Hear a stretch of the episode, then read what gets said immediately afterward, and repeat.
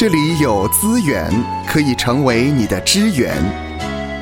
欢迎收听教牧支援。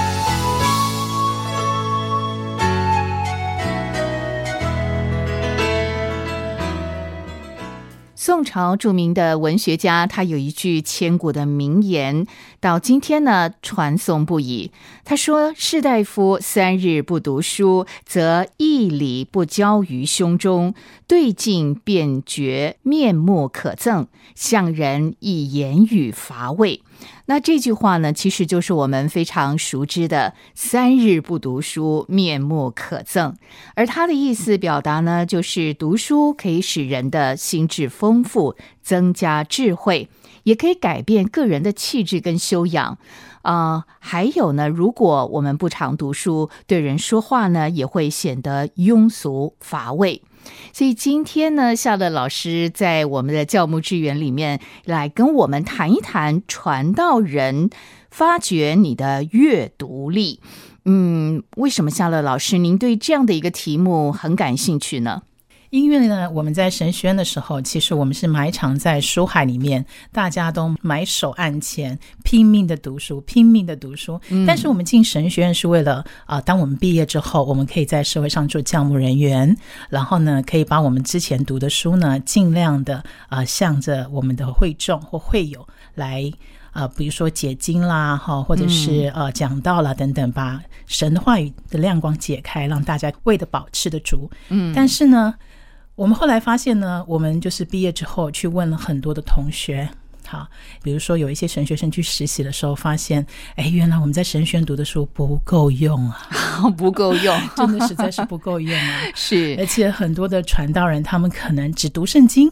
但是只读圣经的话，它会有一个缺点，蛮明显的，就是说我们的大脑智力其实有限。如果我们只读圣经，按着我们自己的大脑能量，不见得真的能够触类旁通。所以我们需要更多的一些书籍的辅助。嗯，因而其实我们在啊教牧界里头，其实我们是需要大量的阅读的。是，嗯，芳华也知道，在读神学院的时候，除了要好好的读圣经之外呢，你们要读非常非常多的书，呃，而且呢，有的时候还要做呃这个报告。是的，所以这些书籍呢，大部分呢都是老师推荐的，大概是哪一些的书呢？比如说呢，是神学类型的书，就像我们在神学院的时候，我们需要去念系统神学类型的书。那这一类型的书，它在啊在发展出去呢，有更多更多的相关书籍。那这一类型的书，我们也可以涉略，嗯，因为啊，包括在社会里头有一些公共议题等，大概都涵盖在在所谓的系统神学或公共神学领域的范围之内。或者是说呢，啊，我们自己本身研究领域，如果是呃涉略旧约或新约的话，关系到这一类型的注释书也少不了。嗯，那还有就是说，有时候老师会介绍我们一定要去阅读一些外文书籍，因为很多时候在国外的一手资料呢，其实对于我们在学习的时候是非常有帮助的。嗯，那还有一些可能就是说，比如说我们啊出来。做教牧人员的时候呢，老师可能会建议我们，就是要多看一些跟时事相关的议题，比方说，呃，像 AI 科技的话，将来我们怎么面对 AI 科技？教牧人员怎么面对？跟一般的弟兄姐妹怎么面对？其实是不同的，不同的一个反应。呃，可是呢，我们晓得传道人呢，忙着牧养教会。哪有时间读那么多的书啊？我想这也是教牧人员所碰到的一个困难吧。好，哪有什么时间读书呢？这是一个很好的问题啊，因为这也是目前整个教牧界的一个大趋势。然而，我们必须要先理清一个问题点，就是上帝如果使用牧者在教会里面去服侍众信徒，那今天作为一个上帝的器皿。牧者的成熟跟不断成长，其实对于教会来讲是非常重要的。因此呢，牧者他是的确需要大量阅读，嗯，而且要通过大量的阅读跟写作来成长。好，所以在这个时候呢，我们其实必须强调，就是说阅读是一定是必要的。然而呢，我们现在的很多的教牧界的现况是，我们有时候会听到有一些信徒，特别是觉得自己可能很属灵的人，他会讲说。不用读什么其他的书了，嗯只要读圣经一本就够了。所以他们从来都不读那些乱七八糟的书，甚至他们以此为荣，而且也很炫耀自己的信仰如何的坚定等等。然而，我们要考虑到一个深层的问题，就是基督徒他不是生活在类似像真空中的这种世界里头，他必须去面对社会上的各种人际关系。好，他在职场中，在家庭的教育当中等等方方面面，可能都会碰到有人会向他提出不同的疑问。是好，那这个时候他能不能解决是一个问题。而且知识的贫乏，我相信对牧者来讲是一件很尴尬的事情。嗯，确实我们会遇到的会友呢，形形色色，他们可能来自于不同的领域。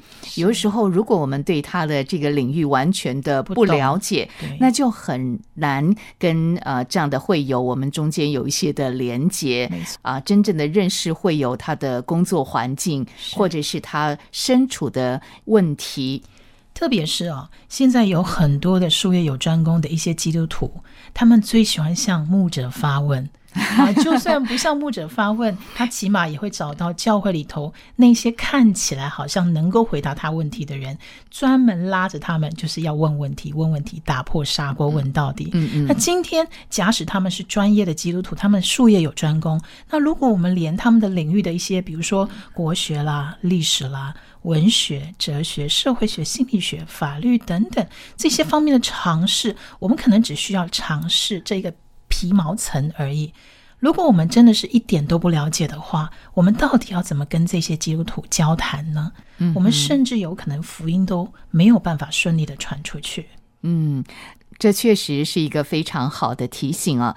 其实我们也知道呢，啊、现代人因为受到这个网络的影响没，错所以他们在接触这些知识，大量的都是从呃手机啦、网络这种片段式的，而且呃有的是呃非常无厘头式的这样的一个资讯，所以专家学者也提到。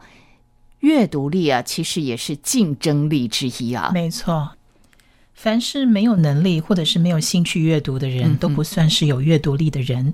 那这样的人呢，他很像把自己关在自己的世界里。简单讲，就是外面讲的所谓金鱼缸的金鱼。那社交圈子呢，它不外乎就是几位熟悉的亲人或加几个闲聊的朋友而已。那像这样子、这样子的这些弟兄姐妹，就会活在自己的小天地里面，真的可能就只能像井底之蛙一样以管窥天了、那一天到晚在教会里头，大概只能做一些例行公事，在那个公事里面打转，没有办法突破。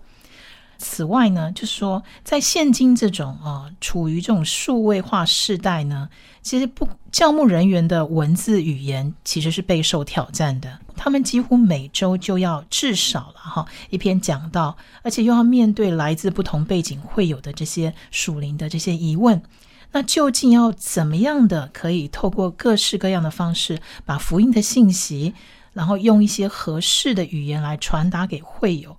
对于我们将来的教牧人员，会是一项蛮难的挑战。嗯，所以啊、牧者呢，如果不认真的阅读，恐怕呢很难成为有智慧的牧者，因为这个现今的时代呢，资讯爆炸。会有呢，来自于很多的不同的地方，所以他们对于这些资讯的接收呢，也是很强烈的。所以，我们不能够只是在我们自己所知道的范围，而且我们不对外去涉猎一些东西的话，那可能是非常的有限的。啊，我想到了创世纪文字培训学院主任呢，墨菲啊，他曾经在一年啊，他啊参与了一场讲座，叫《传道人的阅读生活》。嗯，那他在这个讲座上曾经提到呢，传道人呢，除了勤读圣经之外，还必须培养阅读文学的习惯，因为呢，他说呢，透过文学作品可以了解世界，深入人心，而成为有智慧的牧者。那他举了一个例子哈，那这个例子我相信啊，只要是在教牧界的人员呢，大概都会知道这一位哦。他是以英国的一个叫布道王子斯布珍啊作为一个例子。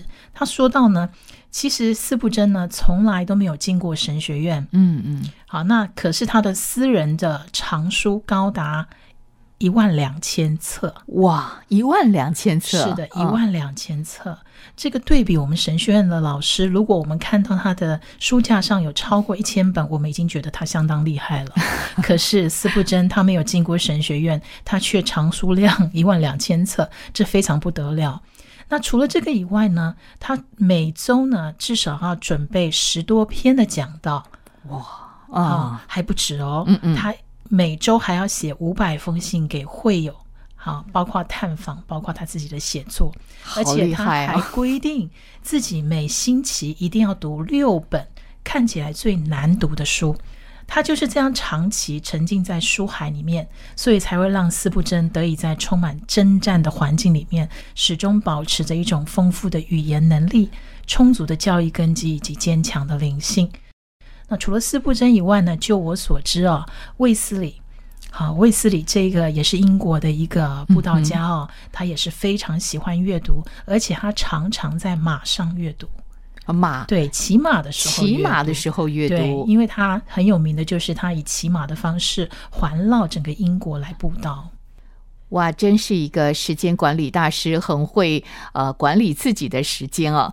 好，那么待会儿呢，我们再继续来聊一聊，呃，还是必须要面对一个问题，牧会太忙了，那怎么办呢？哪有时间读书呢？啊、我们来先来想想看哈，就是说传道人呢，他或者教牧人员呢，那不读书的原因到底是什么呢？有些人说没时间，太忙了，嗯啊，没有时间阅读。然后第二种可能是说没有财力，因为就我们所知呢，很多的书籍，包括电子书，甚至是那一些外国的书籍，非常昂贵。嗯啊，有些书一本就要几千，那这也是有可能的。所以没财力也是其中一个原因，或者是说有些人就是我们刚刚前面讲的一些觉得自己很属灵，所以他不认同，他也不屑一顾，他认为只需要读圣经就好，乱七八糟的书不用买。那最后一种可能是他自己管理自己的时间，其实管理的不好，因而他画不出一些时间来做阅读这样的事情。嗯嗯那面对这样子啊，不管是原因是什么，太忙的状况下，到底可以怎么样子的来做一些改善呢？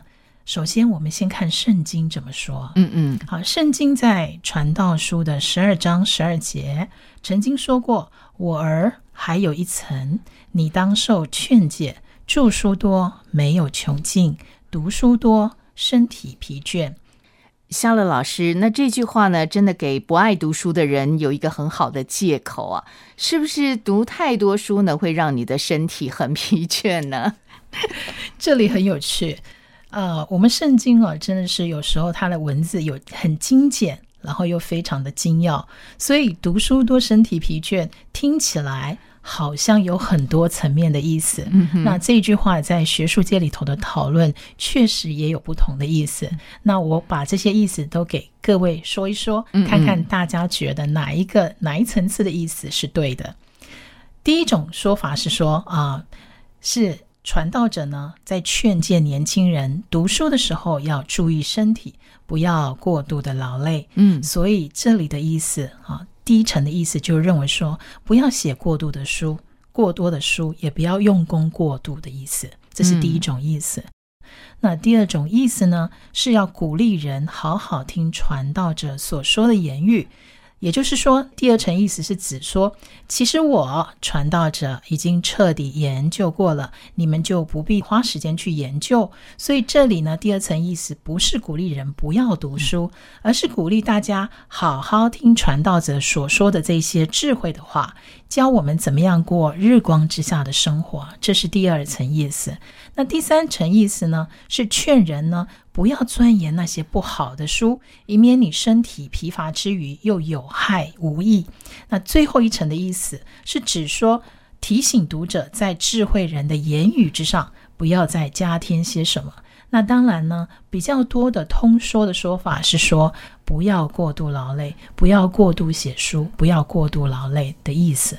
嗯，谢谢夏乐老师跟我们解释了这几层的意义啊。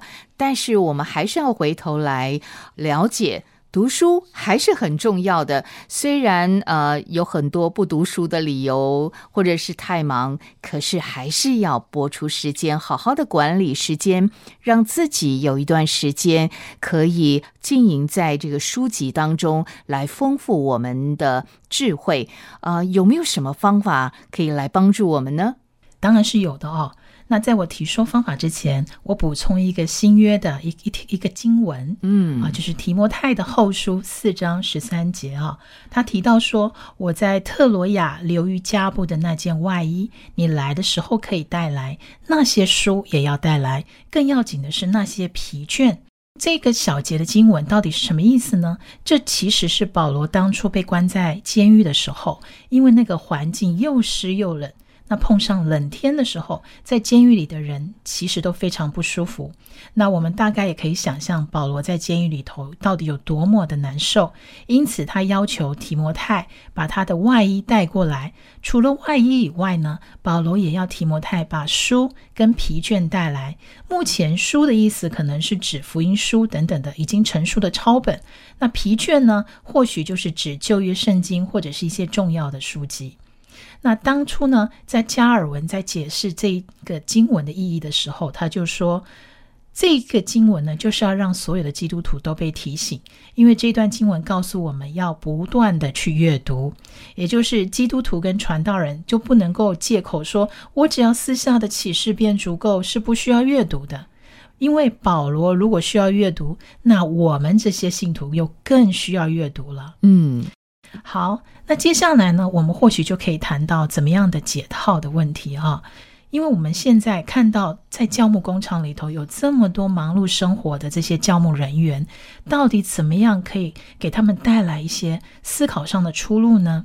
比方说，现在在教会里头，很多都会组一些读书会，那教牧人员可能就可以定时的参与一个或两个的读书会在当中。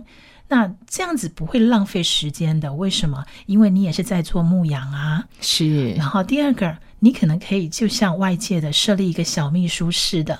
那这个小秘书当然也可以是做义务的，他可以帮忙这个牧者，比如说摘要一些书的一些比较重要的重点，然后或者是替他读一些书，写下一些重要的部分给这些牧者参看，这样也是行的。那接下来呢？面对他自己，他可能可以严格执行他自己所设的一些阅读时间。比方说，你一天你打算一定要读个一小时的书籍，那这一个小时就尽量不要打破。好，或者是可以设一些番茄钟啊，现在蛮有名的什么番茄钟的这种计算方式。那再来就是，我们也鼓励教会，其实都可以设立一些小型的图书馆。好，让整个教会就像家一样的舒服。然后在家里头也可以设一些小型的图书馆，就像在教会一样一样舒服。或者是说，精选一些丛书，是你放在你的书架面前，你每天盯着它，然后。